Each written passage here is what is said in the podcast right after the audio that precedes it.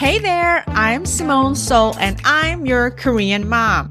I help you to drop your fear of marketing and bring joy back into business and overcome the paralysis, fear, and chaos that's been keeping you stuck. Let's do this. Hey, friends. In light of recent horrible, horrible events in the world and what I have spoken about it through my social media, I've gotten a lot of requests from people to speak and teach on how to use your voice and speak for what you believe in, what you advocate for courageously and fearlessly.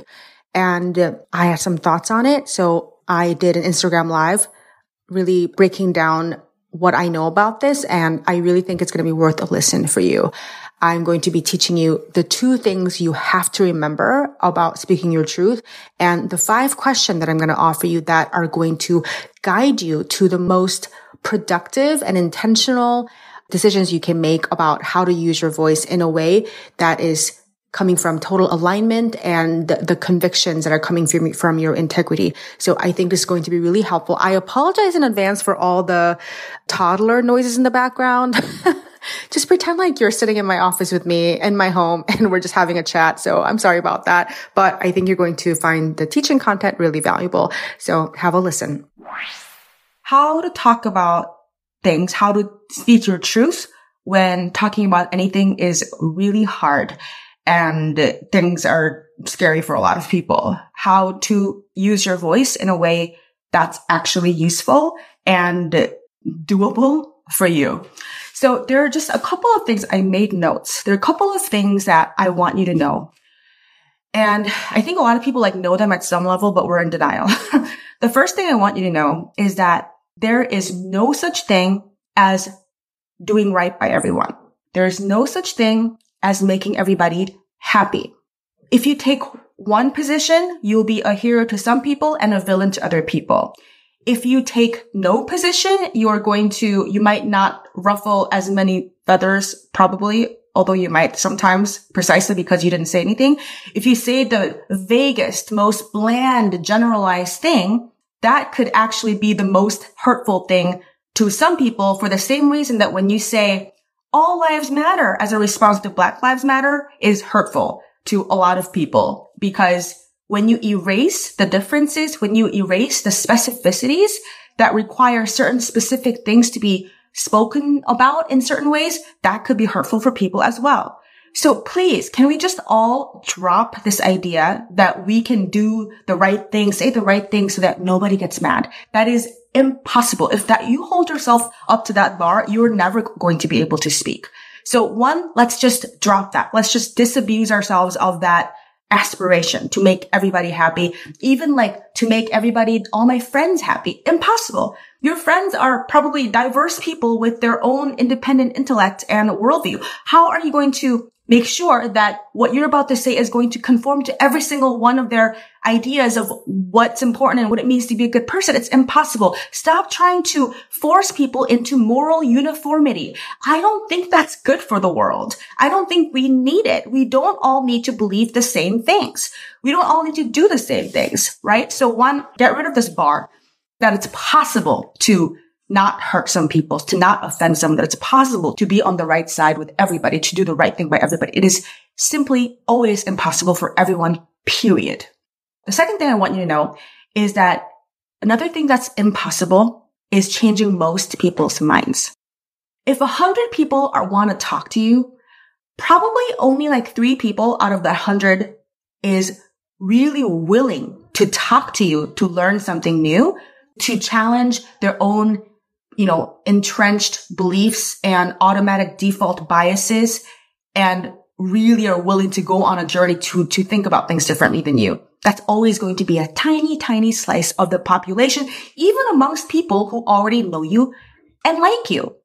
I think people really underestimate how deeply invested every single one of us is unconsciously in maintaining our biases and maintaining our world, worldview. We cling to what we know and we cling to what we think is true, even when it's hurting us. And those of us who are change workers and coaches, we know this. We could intellectually know a million things that are better for us to do, but we don't do them. Why? Because our nervous systems, our neural wiring, both are, you know, wired to make us keep doing the same thing, keep believing the same thing, to keep the same habits of thinking and feeling, right? So the most, majority of people who you might engage with are not open to changing their mind, even when they say they are.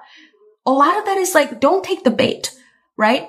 And it's totally useless to try to change people's majority of people's minds on Instagram. For the most part, you are going to congregate with people who see things the same way you do, who there where there's enough alignment between where you are and where they are that it makes sense for you to be in allyship with each other. And then there's going to be, you know, a small percentage of people who are not neither quite here nor there, but they trust you, they like you, they respect you, and they want to listen to you. They want you to influence them. They're open to influence right? You know when some, you're talking to someone who's actually open to influence and know that majority of people are not, right? When's the last time you heard someone say, Hey, I had this argument. I had this debate with somebody on social media and I totally changed their mind. I succeeded in persuading them that their previous position was wrong and I was right. When have you heard anybody say that? Right? If it happens, it happens in very rare situations where there's a lot of pre-existing trust and high regard for each other, right? So when that's not already established and that mutual, you know, investment in that conversation and mutual vulnerability, when that's not present, you cannot change other people's minds. So give it up. Don't go run after people trying to enlighten, enlighten them. If that worked, I'd encourage you to do it, but it doesn't work, right? So changing people's minds, for the most part, none of your business. Okay. And so of course, if there was no ability to change or affect or influence anything, there'd be no point in showing up and speaking our truth. So here is for the people that do want to be influenced by us, for the people that we can affect with our truth, the people that we can, you know, invite into a new way of thinking and, and feeling. And remember that it's always going to be a minority. Don't take the bait of everybody who comes to you saying they just want to talk. They just want to debate. Mean, you can talk to them, but not everybody who says that is actually open to uh, input from you, right? So here are some critical questions to ask yourself when you think about how to speak your, your truth in a way that's useful. Number one, think about what is this, the change that I want to make in the world? What kind of world do I want to live in? And what are the specific changes that I want to make happen in the world so that we move towards a better world that I want to live in? And following that, who are the people that I need to collaborate with? Who are the people that I need to connect with? Who are the people that I need to team up with to make those particular things happen, that to make the particular changes happen, right? So I'm just going to use a different example. Let's say I am trying to reduce the, the uh, usage of plastic straws. Okay. I just picked a very neutral example on purpose. Let's say I want people to reduce the uh, uh, usage of, plastic straws. Who you're partnering with is not somebody who's never thought about the environment in their lives who you're partnering with is not somebody who's probably a, like a climate change denier. They are not going to give a shit about plastic straws, probably, right? And like, you're going to think about, okay, so I'm, i need to partner with environmentalists. And within environmentalists, there's lots of different kinds of environmentalists. I'm probably going to need to team up with people who also believe that it's important and that it's fruitful for people in our everyday lives to change our behavior in small ways that lead to bigger changes in the environment. So if you don't fit that very particular description, then you are not going to be a good fit to be my partner in my campaign to reduce plastic straw usage. Many, many, many years ago, when I was a spring chicken, I had a, you know, a short, for a short time, a, a part-time gig canvassing for an organization for abortion rights, right? And the way I was taught to canvas was if I talk to someone and they're like, Oh, I'm like pro-life. I don't believe in abortion. I think abortion is bad. You say, thank you for your time and you move on. You don't try to like, you know, convert them. That's never going to happen. So let's say in that moment, the change I wanted to make was, you know, getting more people to vote for abortion rights, right? Then in that case, my choice of who my partners are has to be strategic right? My partners are one, people who already are pro-choice and two, people who are like willing to take the time out of their day to talk to me and to sign something and to, you know, to donate, to do something about it. People who have that willingness. And that's not even every pro-choice person right? So these two go hand in hand. What's the change you want to make in the world and who are going to be your partners? What are the people you need to reach out to? What are, who are the people you need to connect with? Who are the people that you need to rally in order to make this change happen? Now, this works exactly the same way in marketing when you're just like selling your product as it does in activism. You don't go after everybody. You think very specifically about what's the change I'm after and who is a good fit to be my partner in it. I can tell that a bunch of you are watching, but nobody's commenting. So I have no idea if any, any of this is landing. So if it is landing, let me know in the comments. so once you know what's the change, who are the people, then it, we're suddenly so much clearer, right? We have narrowed it down by a lot. And then you ask yourself, okay, so given I know who I'm talking to and why I'm speaking to people, then you ask yourself, what here needs to be seen? What here needs to be heard? What needs to be witnessed? What needs to be affirmed? What needs to be challenged?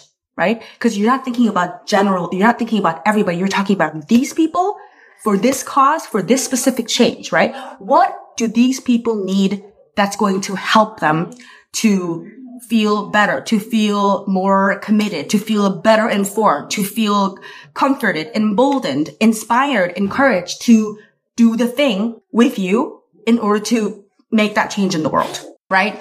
So you go from the what change and then you t- think about who are the people and then you think about what do the people need? You think about their needs. And somebody said, help them to invest in themselves and their value system. Exactly. Once again, same thing in marketing, same thing in activism, right? So in marketing your product, it could be like they buy this product so they can that can have a positive impact on their life. And in activism, it's like investing in the world they want to live in, right? Investing their time and energy into creating a social change that again makes it more of a world that we want to live in. Those of us who share those ideals, right? So what do they need and how can I give them more of what they need in order to feel the way they need to feel in order and give them the knowledge that they need in order to take action towards this change that we are both co-invested in, right?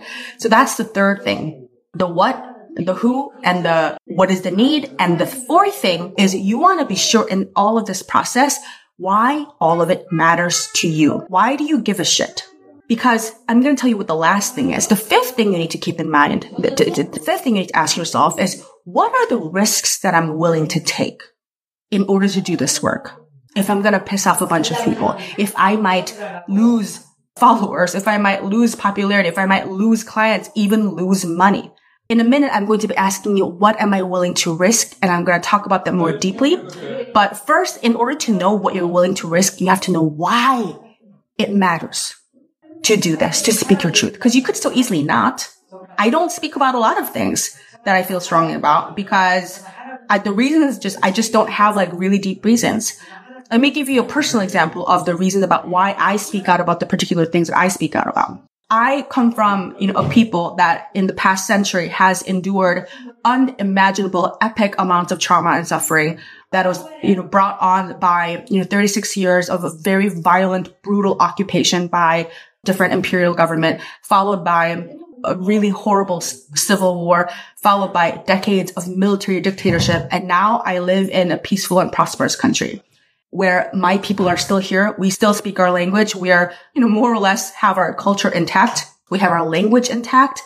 And the fact that I'm able to enjoy all of this right now, the only reason that I'm, I'm able to have it and enjoy all of this is because many, many, many of my ancestors literally died for it. They did things that to fight for our people, our sovereignty, our freedom, our democracy, they risked being arrested, beaten, tortured, killed, being torn apart from their families, all kinds of things that I can't even begin to imagine. They willingly put themselves on the line so that their descendants, me, could live with the knowledge of where I come from and so that I could be free and have all, all the opportunities that I do. Like the world I live in was directly paved with the suffering that my ancestors chose to fight for my people, to fight for our country, to fight for the principles that give me the current peace and prosperity that I enjoy.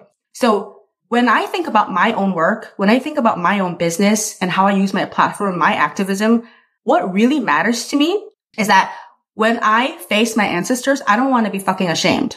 I don't want to be embarrassed, right? I imagine myself like an imaginary conversation between me and one of my ancestors who were like, you know, dragged and beaten and killed because they dared to protest imperialism. I think about me explaining my business and life to them and I ask myself, would I be embarrassed? Would I be ashamed to tell them about my choices? Would I be ashamed to tell them about who I stood up for and who I didn't stand up for? That I think about that pretty much all day long, every day. And so that's why all of this matters to me because of my ancestors and because of what needed to happen in order for me to be where I am today. Because I know why it matters to me, it's so much easier for me to answer the next question, which is what are the risks that I'm willing to take to speak my truth? Now, I, in some of the things that I've said recently, I have risked losing followers, losing friendships, losing clients and money. I have lost these things. And I knew that going in and I was willing to take that risk because I knew what all of this meant to me. What's really important about this is what risks you choose to take, what risks you're willing to take is a profoundly personal it's a personal question and nobody gets to, there's no right or wrong. Nobody gets to shame you for it, right? Me being able to take a lot of risks, it's, is in large part a function of how much privilege I have. You know, like I know that if I, even if I lose half of my clients, half of my followers, I know I'm going to be fine. I'm not going to be homeless out in the streets. Nobody's coming for me, right? So these are in the grand scheme of things, small risks that I chose to take based on my resources and my capacity right? So you might not be able to be as vocal as you want to be because doing so might cost your job and you literally need the job to, so you can have health insurance for your kids and like pay rent so you don't end up homeless. You know what I mean? And also there are those of us who are more sensitive and I also identify as a highly sensitive person and I'm not going to be anywhere like marching where there's a, a, possibility I could be arrested. Like I've got a kid. I'm a highly sensitive. I just can't do that. Right. That's not a risk I'm willing to take. At least up until now. right. And so you have to decide for yourself, like, this is what I'm willing to do. And these are the risks I'm willing to take. Cause once you know, once you decide in advance what risks you're willing to take, when it actually happens, right? When people come for you, when people criticize you, when you lose followers and friends and clients, whatever, at least you're prepared. Like I'm never going to say that it's like easy and fun and that it's not a problem. It's really upsetting. It's really it makes me sad. It makes me, you know, to have that happen. But I knew that this was a risk I'm willing to take for the reasons that I just talked about because I know why it matters to me and know that anything worth standing up for in the world has been won at a cost. Please know that. If there's no cost in standing up for something, then everybody would stand up for the thing and that would have no meaning. Everything we value, right? Like women's rights, queer rights, our ability to vote. Like I could just go on and on and on. All of these were hard won because people sacrificed. People gave something up in order to challenge the status quo.